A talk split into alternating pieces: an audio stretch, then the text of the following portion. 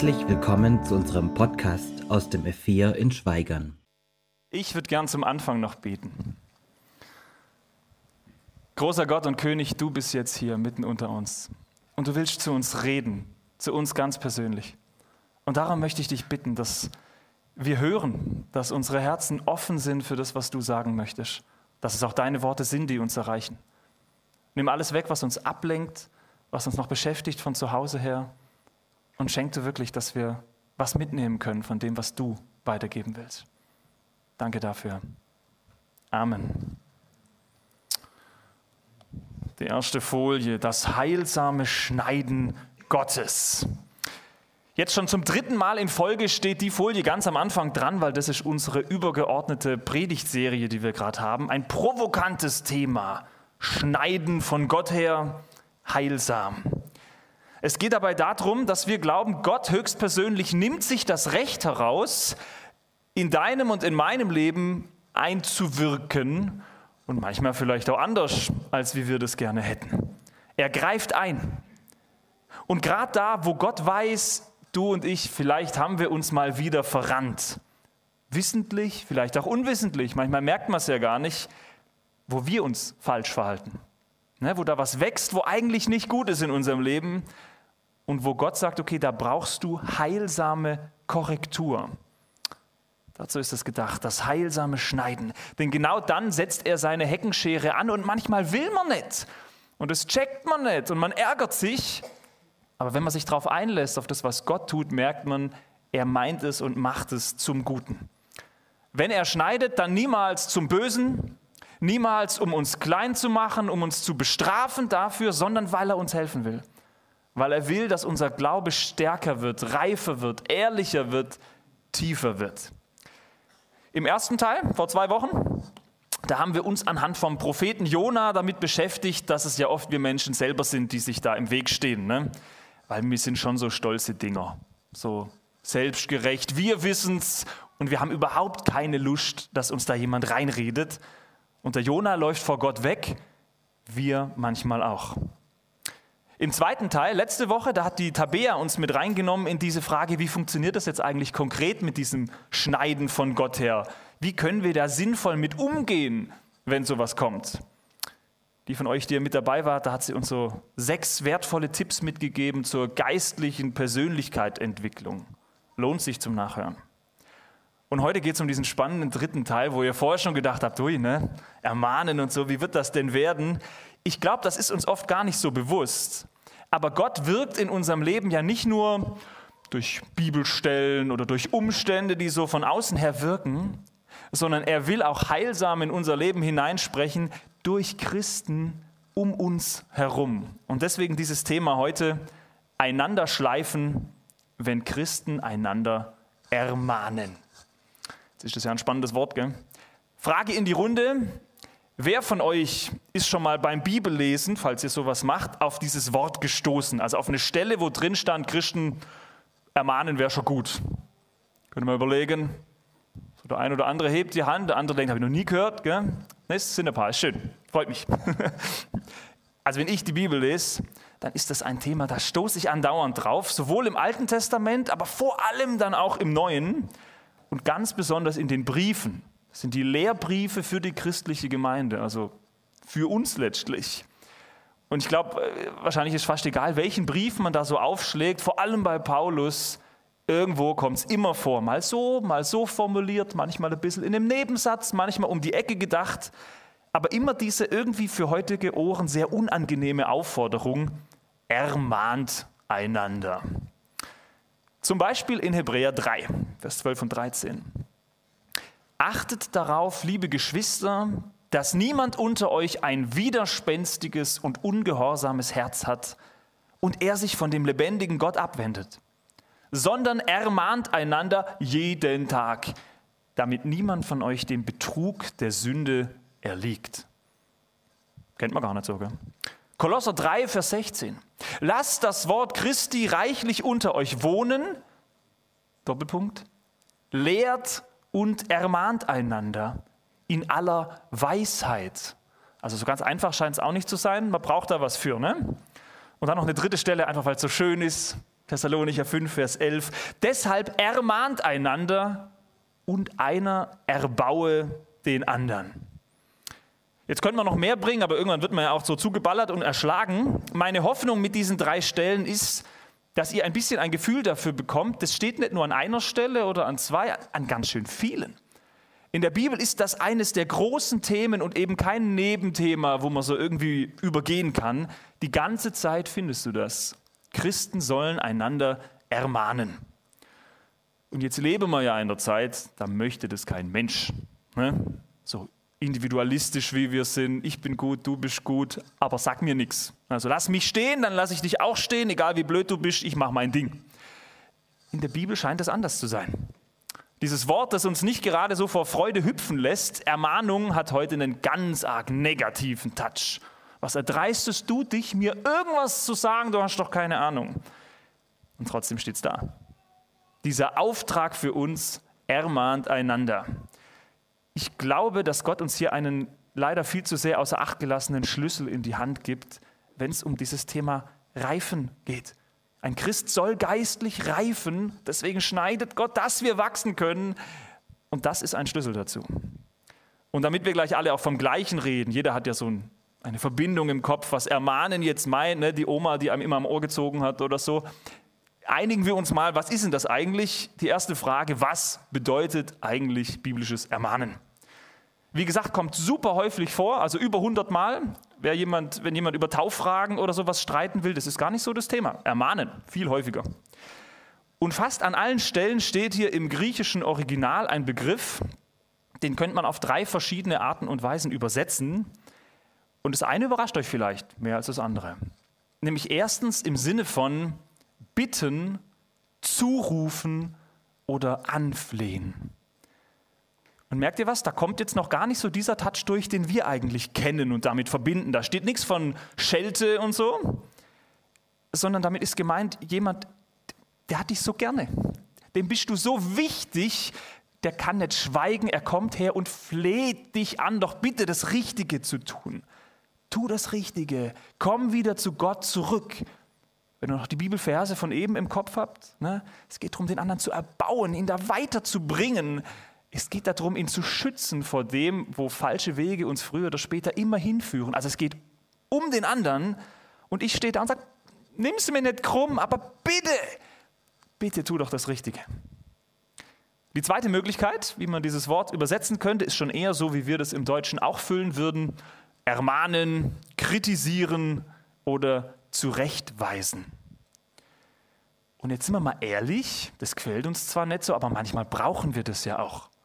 Also wenn ich so zurückdenke, meine Mama oder so, was die mich korrigiert hat, manches war wahrscheinlich gar nicht so schlecht. Ne? Also manche Schelte hat mir bestimmt auch gut getan, denn oft bin ich so gefangen in meiner Selbstzentriertheit, in meinen Denkmustern, in meinen falschen Verhaltensformen, ich merke gar nicht, dass ich was Falsches mache. Da kann die bitten, so viel die will. Pff, was weiß die schon?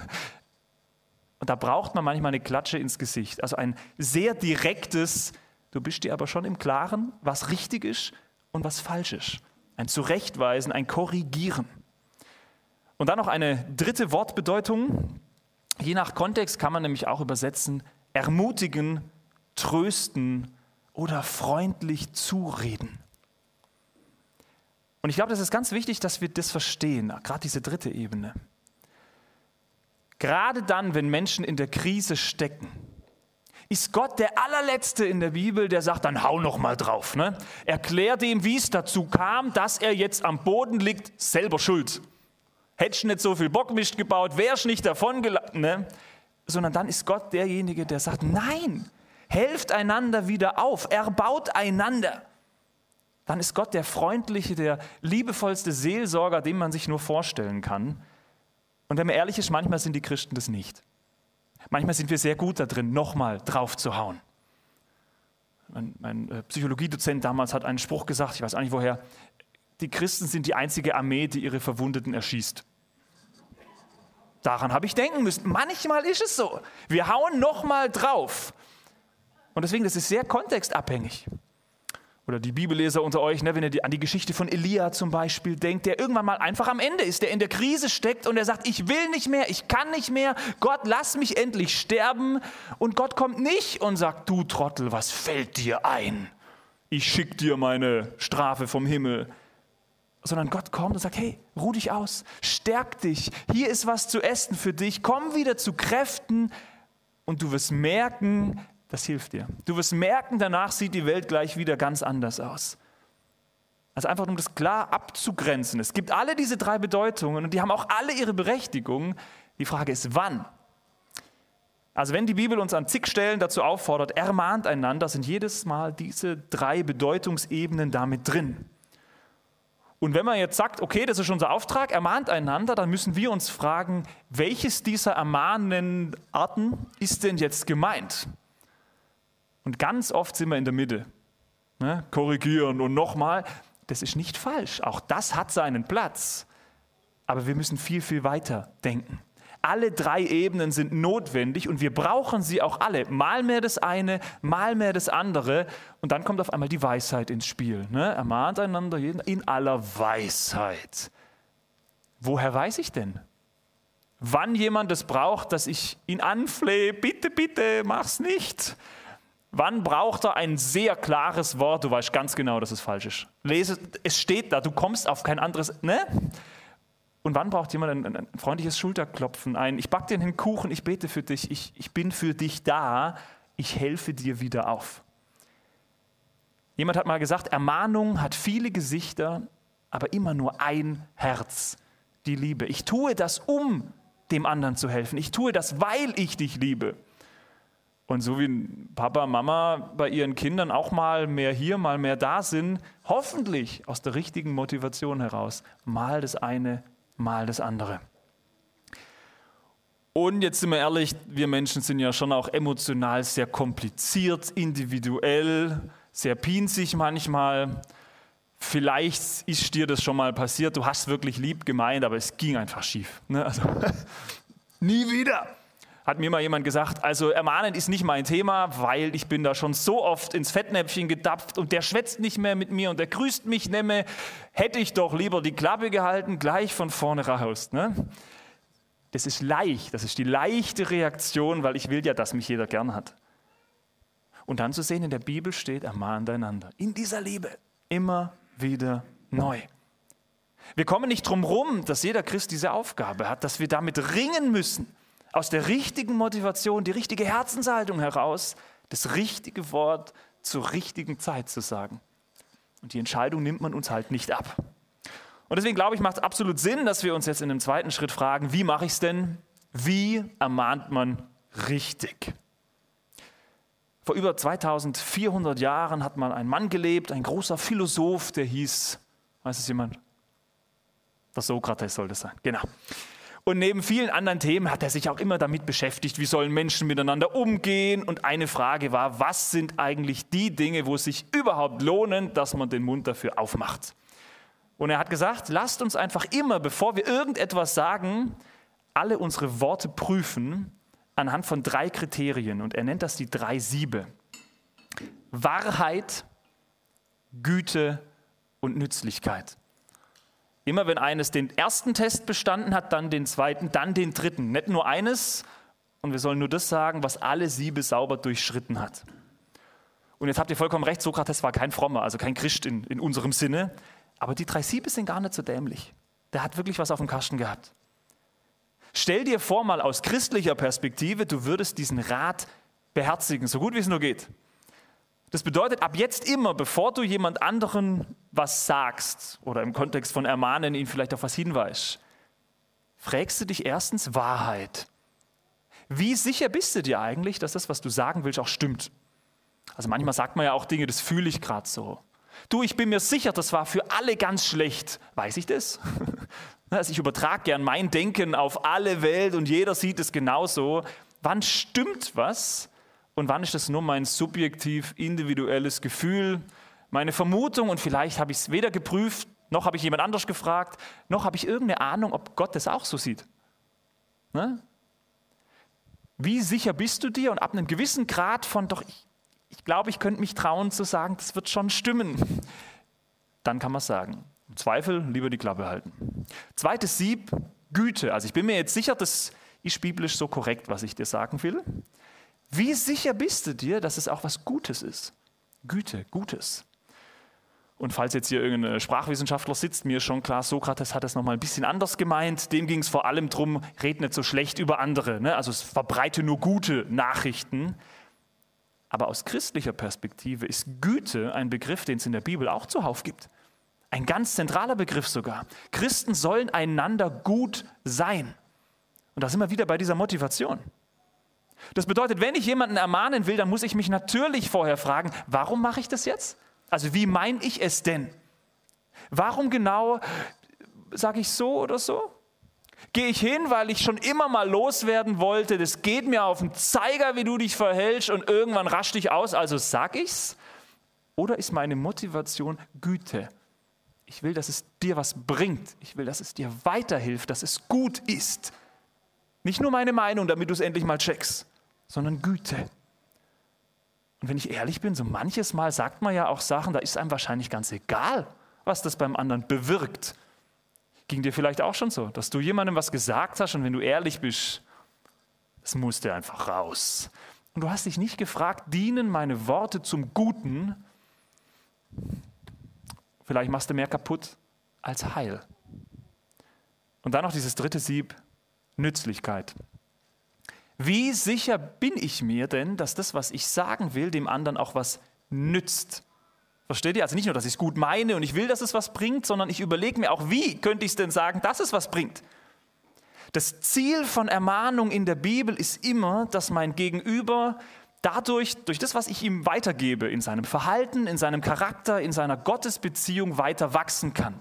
Der soll Gott näher kommen, der soll in seinem Glauben stärker werden. Ne? Bleiben, schneiden, reifen, darum geht es, dass nachher was da ist. Also natürlich werde ich mich fragen, wie sollte ich es denn sagen, dass das dahin führt, dass es nützlich ist, dass der andere mit meinen Worten auch was anfangen kann und er nicht nur denkt, huiuiui, überfällst du mich hier, und jetzt spannend, es geht nicht darum, dem anderen muss das gefallen. Das denkt man ja manchmal. Ich sage die Dinge, die der andere sowieso gern hören will, ermutigen, da sind wir manchmal besser drin. Und am, am Ende fällt der mir um den Hals und dann ist Ermahnung das Schönste, was es gibt. Das ist nicht gemeint. Manchmal braucht es durchaus seine Zeit, bis der andere sich auf hoffentlich konstruktive Kritik auch einlassen kann. Ne, es ist ja auch eine Herzens- und Stolzsache, lasse ich das zu oder nicht. Es geht nicht um Schleimerei.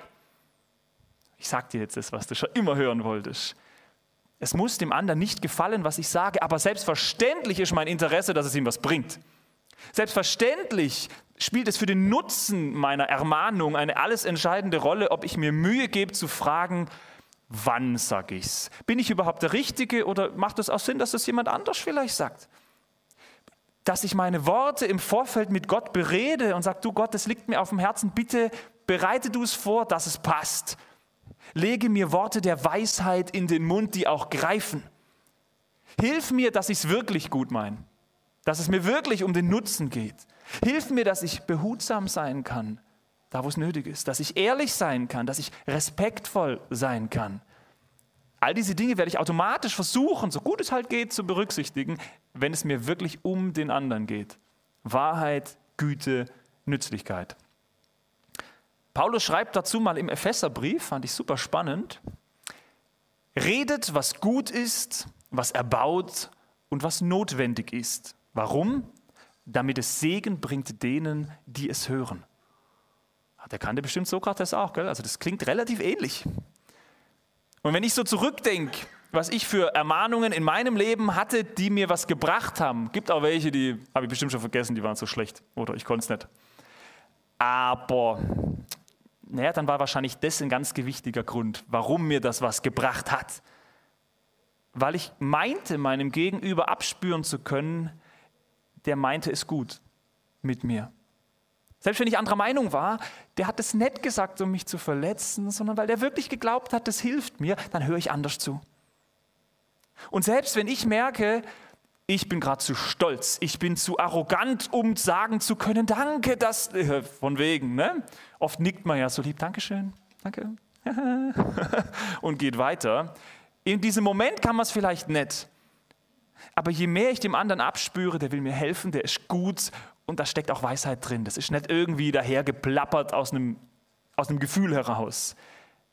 Desto mehr wird es auch für mich zum Segen, desto mehr kann ich mich darauf einlassen. Und damit kommen wir zu einem letzten, aber wie ich finde, ziemlich entscheidenden Punkt, dem Ich.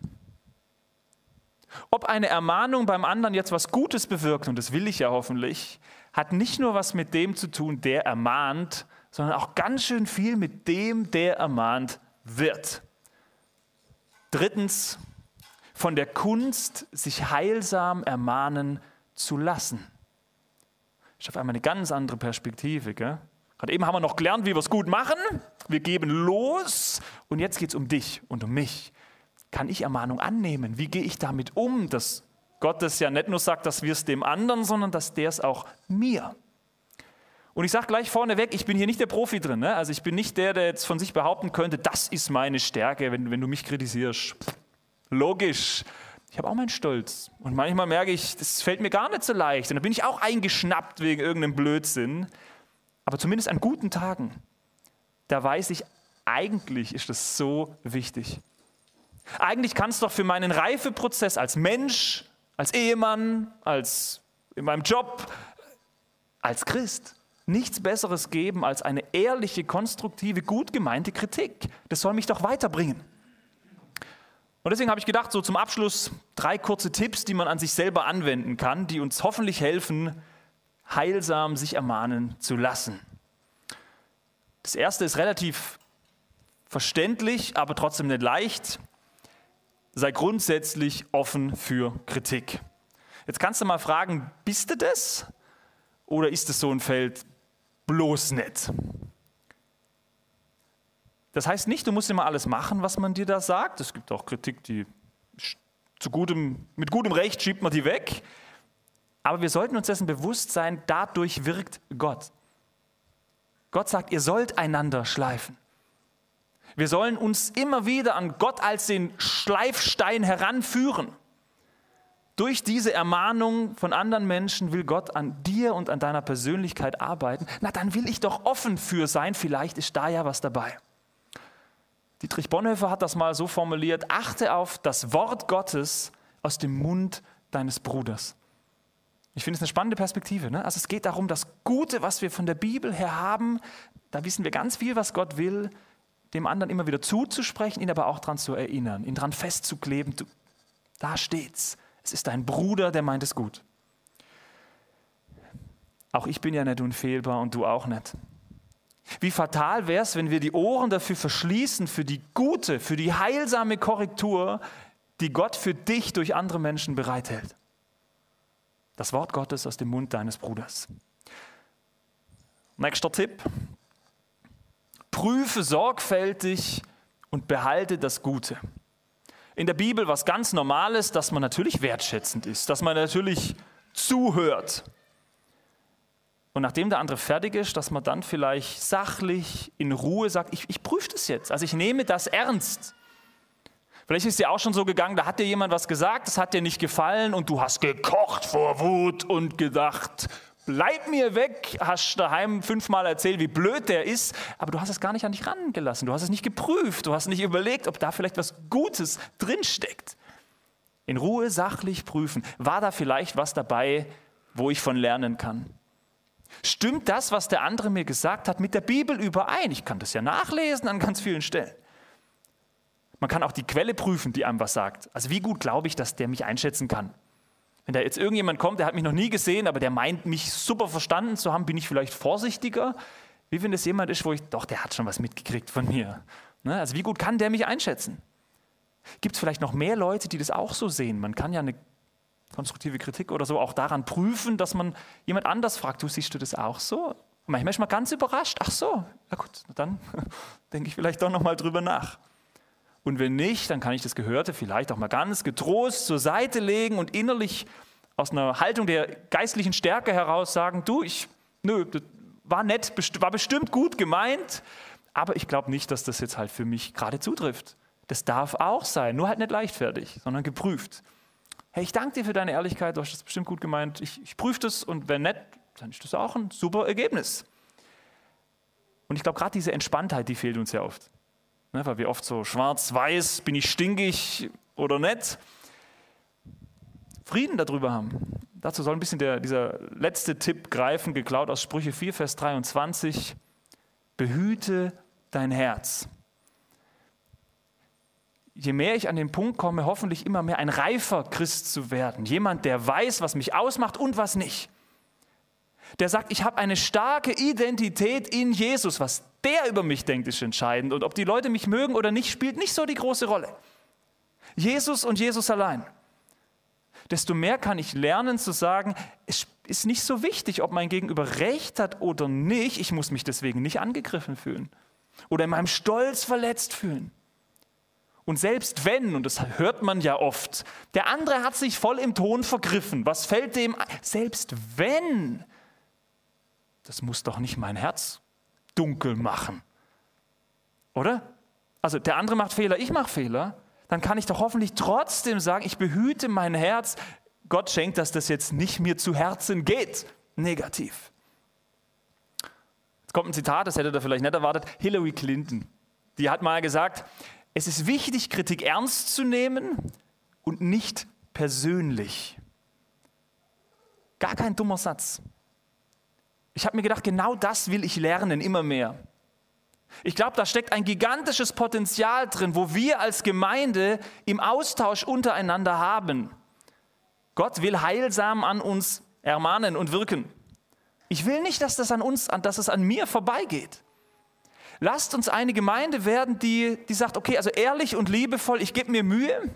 Wir, wir wollen einander immer wieder neu auf Gott ausrichten, in Weisheit und so weiter. Wir wollen einander ermutigen, wir wollen einander trösten, wieder aufhelfen und auch den Mut haben, mal mit hoffentlich Feingefühl den anderen zu korrigieren. Und ich glaube, da steckt so viel drin. Aber ich möchte es mir nicht das Herz kaputt machen lassen. Ich glaube wirklich, je mehr es uns gelingt, diese biblische Form von Ermahnung zu leben, die so ganz anders ist wie das, was in unserer Gesellschaft uns gezeigt wird, je mehr es uns auch gelingt, das nicht nur so zu versuchen beim anderen, sondern auch an mir selbst zuzulassen, desto mehr ist es nicht der andere, sondern ist es Gott selber, der an mir schneidet, der an mir arbeitet, der an mir wirkt. Mit dem einen Ziel, das es schon immer war. Auf das mein Glaube reifer wird. Auf das ich immer mehr so werde, wie Gott sich das von Anfang an gedacht hat. Und die Frage ist, macht ihr mit? Ermahnen und ermahnen lassen. Amen. Ich gebe euch noch eine Minute Zeit zum äh, drüber nachdenken. Gerne auch beten. Vielleicht auch, keine Ahnung, bereuen, würde man sagen. Ne? Also manches Mal hat man ja auch selber gemerkt, ah, das habe ich einfach verbockt. ermahnen und heilsam ermahnen lassen. Und dann bete ich.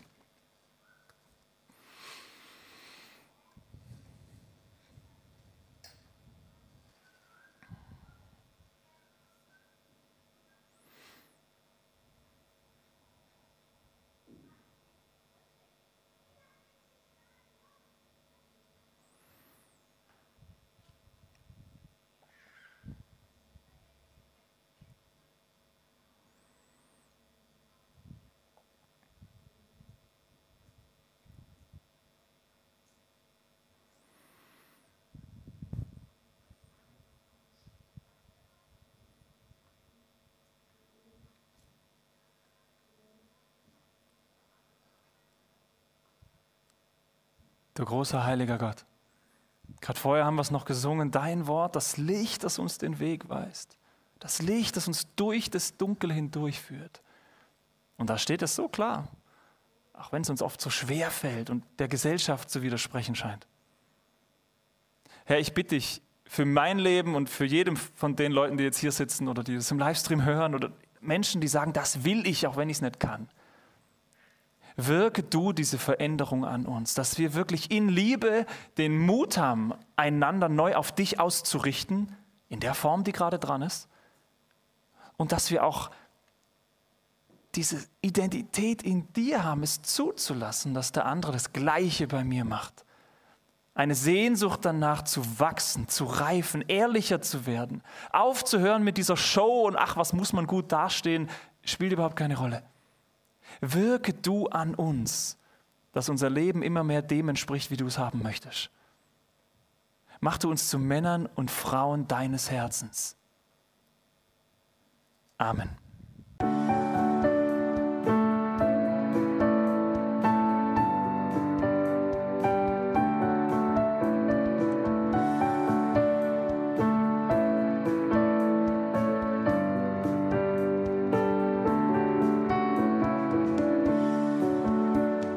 Schön, dass du dir die Folge bis zum Ende angehört hast. Sollten noch Fragen bestehen, Wünsche oder Kritik, können Sie uns gerne eine E-Mail schreiben an podcast.lgv-schweigern.de. Bis zum nächsten Mal.